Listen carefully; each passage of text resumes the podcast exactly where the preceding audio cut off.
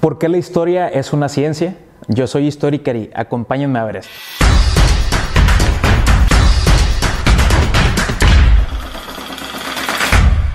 La historia es una ciencia porque al igual que otras áreas de nuestra vida tienen una metodología. Una metodología es una serie de pasos que tenemos que cumplir o que tenemos que cubrir, cada uno de ellos a su vez para lograr un resultado. Y entonces la historia eh, es una disciplina científica, es una ciencia porque los historiadores, quienes nos dedicamos a hacer esto, tenemos muy en claro cuáles son los pasos que tenemos que eh, cumplir o a los cuales les tenemos que hacer check para que nuestro trabajo sea considerado como serio y sea considerado como respetable. Y aparte, una de las finalidades del historiador es proporcionar nuevos conocimientos. Yo, por ejemplo, cuando hago algún tipo de investigación, que sí la hago, y cuando hago algún tipo, por ejemplo, de entrevista, análisis o que proceso información, pues mi objetivo es no repetir lo que todos ya sabemos o lo que ya conocemos, sino es hacer nuevas aportaciones para poder entender cosas que tal vez antes o con anterioridad no se entendían. Entonces, la historia es una disciplina científica, como ya les comentaba, porque se rige bajo el método científico. Y entonces la metodología histórica tiene cinco apartados que son fundamentales para poder desarrollar nuestro trabajo. El primero de ellos es la investigación. Un historiador es 100% investigador, es decir, los historiadores debemos de saber en dónde encontrar información, debemos de saber hacia dónde ir, debemos de saber qué consultar y a quién preguntarle. Entonces, por ejemplo, si alguien llega y me dice, oye, Alfredo, fíjate que ocupo hacer eh, el árbol genealógico de mi familia, yo no ocupo preguntarle, oye, ¿y en dónde puedo conseguir esa información? Yo necesito como historiador y como investigador saber en dónde puedo conseguir esa información sin necesidad de molestar a esa persona.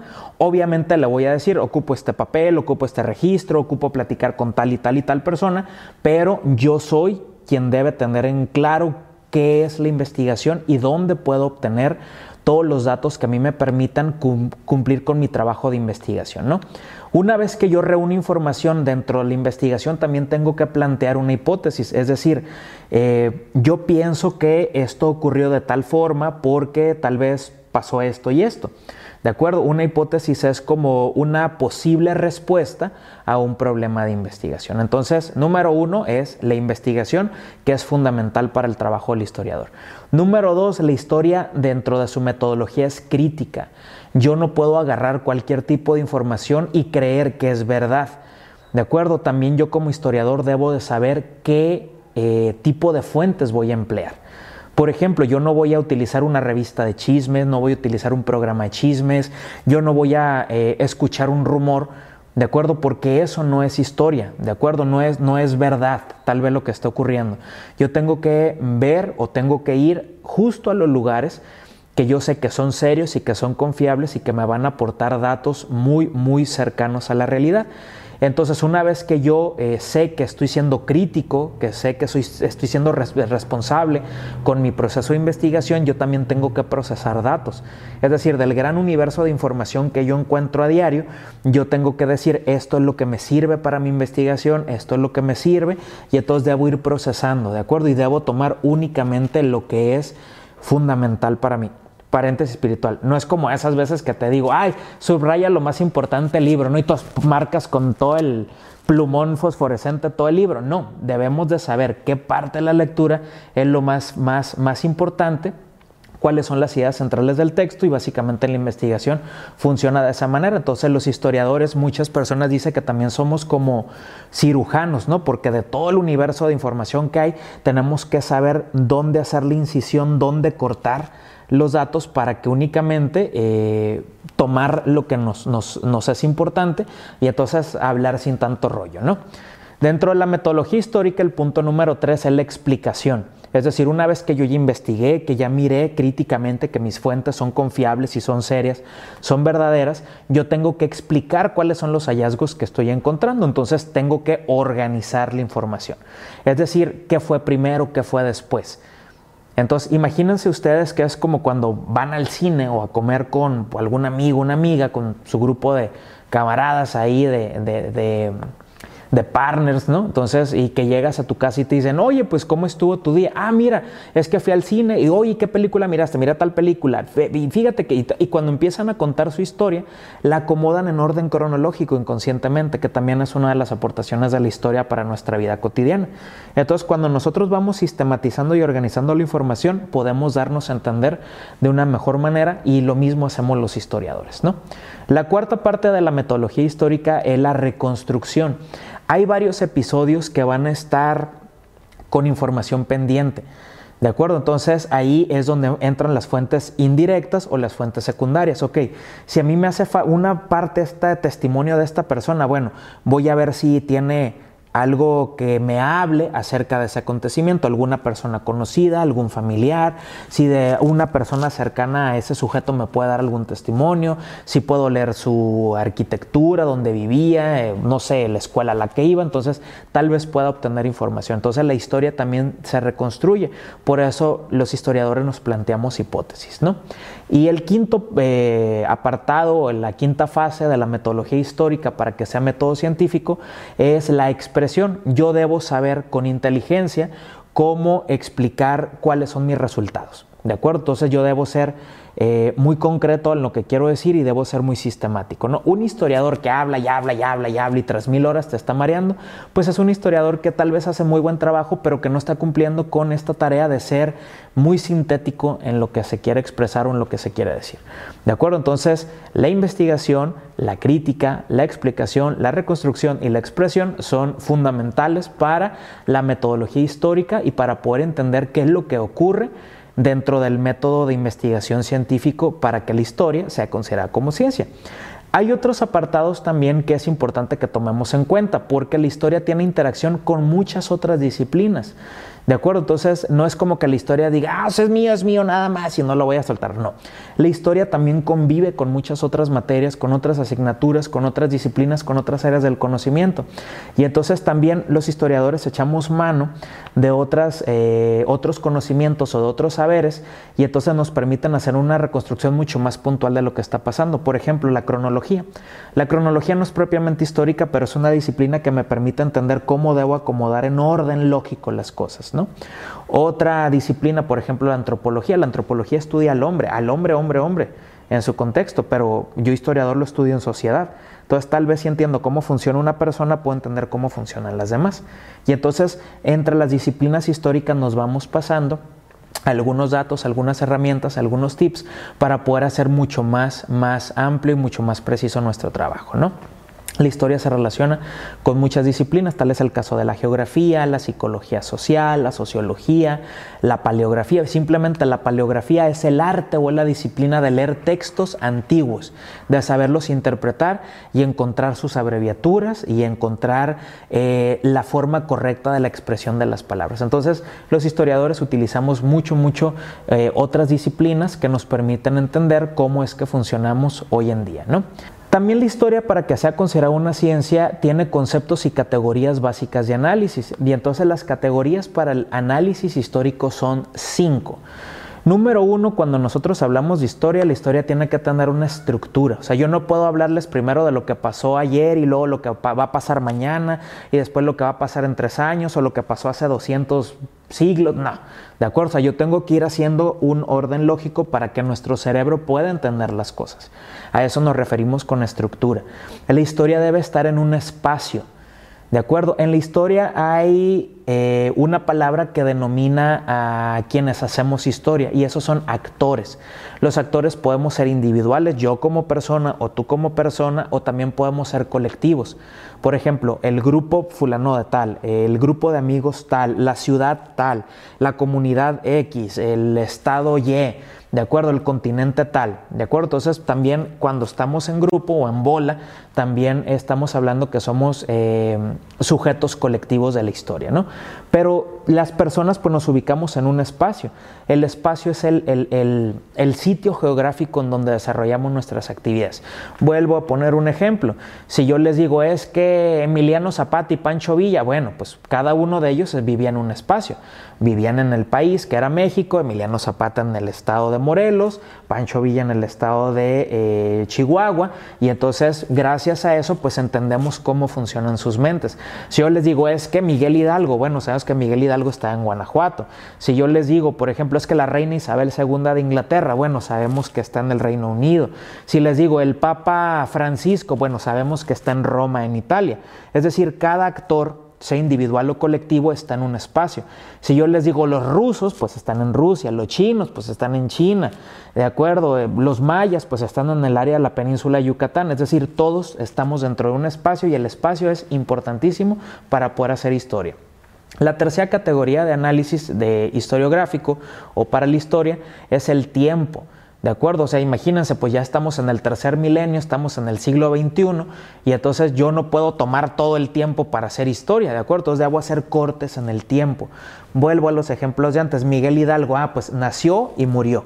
Y entonces, ¿cuándo fue lo de la independencia? Pues fue de tal año a tal año. ¿Y cuándo participó Miguel Hidalgo? De tal año a tal año. Entonces, yo voy haciendo cortes que me permiten enfocarme en lo que yo quiero saber. ¿De acuerdo? Entonces, por ejemplo, yo quiero saber cuándo cumples años tú, no voy a ver cuándo nació tu mamá, ni cuándo nació tu papá, ni cuándo se casaron. Voy a ver cuándo a lo mejor ellos ya reunidos como familia eh, pues te estaban esperando. Entonces yo acorto como toda la temporalidad para llegar justamente al sitio que va a ser importante para mi investigación o determinante para mi investigación. La cuarta categoría de análisis histórico se llama coyuntura. La coyuntura es cuando se agrupan una serie de factores que permiten que las cosas ocurran como sucedieron. Voy a poner varios ejemplos. De entrada, las cosas no suceden dos veces de la misma manera en la historia bajo ninguna circunstancia. Es algo así como cuando nos dicen, ah, es que las oportunidades no se repiten. Ah, de cuenta, es exactamente lo mismo. La coyuntura es cuando los astros se alinean, por llamarlo de alguna manera, ¿de acuerdo? Y entonces cuando las cosas ocurren porque así debieron de ocurrir. ¿De acuerdo? Entonces voy a poner un ejemplo. Si yo pongo, eh, por ejemplo, no sé, la inconformidad de los criollos, si yo pongo que Napoleón está invadiendo España, si pongo el nacionalismo mexicano, si pongo un Miguel Hidalgo, si pongo Guanajuato entre 1808 y 1809, si yo pongo una serie de actividades, todo eso contribuyó para que se iniciara el proceso de la independencia. Si yo ahora en 2021 quiero volver a llevar a cabo ese acontecimiento, no puedo, porque ya la situación y los contextos son totalmente diferentes. Entonces la coyuntura es todo lo que ocurre para que históricamente algo se desarrolle como se desarrolló y haya ocurrido como ocurrió. Y la quinta y última etapa de la categoría de análisis histórico es la duración. Y aquí hay un historiador francés, eh, Lucien Febvre, que dice que hay dos tipos de duraciones, la corta y la larga, ¿no? Sobre todo Feb habla de la larga duración. Es decir, hay procesos que duran mucho tiempo y hay procesos que duran menos tiempo y entonces eso nos permite entender de una mejor forma las cosas.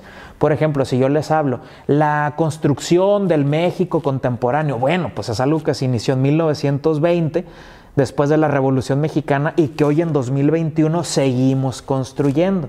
Si yo les hablo la democracia del pueblo mexicano, bueno, es algo que se inició así hacía muchísimo tiempo y todavía hoy lo seguimos desarrollando. Entonces podemos ir haciendo cortes en tiempo y en espacio. ¿De acuerdo? Entonces si yo les hablo, por ejemplo, del nacimiento y la muerte de Benito Juárez, ah, ok, bueno, esa es corta duración porque estoy teniendo muy delimitada mi temporalidad. Entonces, esas cinco categorías de análisis histórico pues son la estructura, el espacio, el tiempo, la coyuntura y la duración. ¿De acuerdo? Y eh, esto tal vez pues no es eh, algo que tengamos que tener muy en cuenta, pero la idea es que ustedes tengan muy en claro y que ustedes tengan muy en cuenta y que tengan presente que cualquier lectura histórica que se les haga, cualquier relato, cualquier video que ustedes vean, detrás de todo eso que está escrito, pues hay toda esta metodología. Otra de mis recomendaciones o sugerencias es que ustedes Tal vez no es necesario que se aprendan todo esto, pero sí, sí nuestra mente debe, debe saber que eh, detrás hay, un esfuerzo inmenso de cientos de personas. Para que tú en tu libro de texto leas lo que estás leyendo, significa que hubo cientos de historiadores antes que nosotros, antes que yo, que realizaron investigación, que se metieron a los archivos, que se metieron a los documentos, que entrevistaron a personas, que buscaron vestigios, que analizaron huesos, ¿de acuerdo? Para que ese resultado ya esté sintetizado en tu libro. Si tú miras una película, miras un documental, está ocurriendo exactamente lo mismo. Tal vez nosotros vemos que el documental dura media hora o que dura una hora, ¿de acuerdo? Pero el trabajo de investigación que hay detrás de todo eso es abismal y es inmenso y la historia por eso es una ciencia, ¿de acuerdo? Ahora sí, para finalizar, la historia está dividida en periodos. ¿De acuerdo? Y entonces estos periodos son cinco hasta llegar a nuestro presente. El primer periodo de la historia es justamente la prehistoria, es decir, qué ocurrió desde que el hombre apareció en el mundo, después del Big Bang, ¿de acuerdo? Y que la condensación de los gases y los océanos y separaron los, no sé, los microorganismos y entonces de lo acuático empezamos a cruzar a lo terrestre. O sea, ¿cómo es que del animal brincamos a ser un ser humano pensante? Esa es la prehistoria. ¿De acuerdo? Cuando aparece la escritura, dentro de todo este contexto, nace la historia, porque la historia nace con la escritura, porque la, historia tiene que escribirse por fuerza. ¿De acuerdo? Entonces, con la escritura nace la historia. Y ahí tenemos este gran periodo de la prehistoria. ¿no? La segunda época o la segunda edad, históricamente hablando, es la edad antigua. La edad antigua justamente va desde que se inventa la escritura, ya con los sumerios y las tablas de arcilla y la escritura cuneiforme y todo esto, hasta la caída del imperio romano. Esto después lo van a ver ustedes en Historia Universal, si no es que pues ya lo vieron en algún momento tal vez en la secundaria. Uno de los grandes imperios de la historia es el romano y entonces justamente dominaba prácticamente todo el mundo, todo el orbe, todo el globo terráqueo conocido en ese momento. Y entonces cuando cae el imperio romano, cuando Constantino acepta que es cristiano, ahí termina eh, esta segunda época o esta segunda edad histórica que es la edad antigua, para dar paso a la tercera época o a la tercera edad que es la edad media, es decir, desde la caída del imperio romano hasta el descubrimiento de América. ¿Por qué el descubrimiento de América en 1492? Porque para el siglo XV ya había muchos avances científicos y tecnológicos que permitieron que los seres humanos revolucionáramos nuestra forma de pensar. La cuarta edad es la edad moderna, que viene del descubrimiento de América y hasta la Revolución Francesa en 1789, porque en la Revolución Francesa hay otra fractura u otra coyuntura, porque la Revolución Francesa permitió darnos el gobierno y la estructura gubernamental que tenemos hoy en el presente, la democracia, las repúblicas, la lucha de los derechos civiles, la representación popular, de acuerdo, la participación ciudadana, y entonces nace una nueva forma de organización pública y social, ¿no? Y entonces la quinta edad o la quinta época histórica en la que nosotros nos ubicamos es justamente la contemporánea. Contemporáneo significa lo más cercano a nosotros. ¿De acuerdo? Entonces, dentro de lo contemporáneo, pues, o la edad contemporánea es justamente desde la Revolución Francesa en 1789 y hasta nuestro presente. Entonces, de esta manera, por ejemplo, los historiadores nos ubicamos en tiempos, en espacios, eh, podemos identificar coyunturas, podemos identificar podemos identificar algún otro concepto término que nos ayude a hacer y a desempeñar mejor nuestro trabajo. Entonces, la historia tiene carácter científico, creo yo, que después de escuchar todo lo que les comenté, pues podemos concluir que sí. ¿Ustedes qué piensan? Hasta la próxima.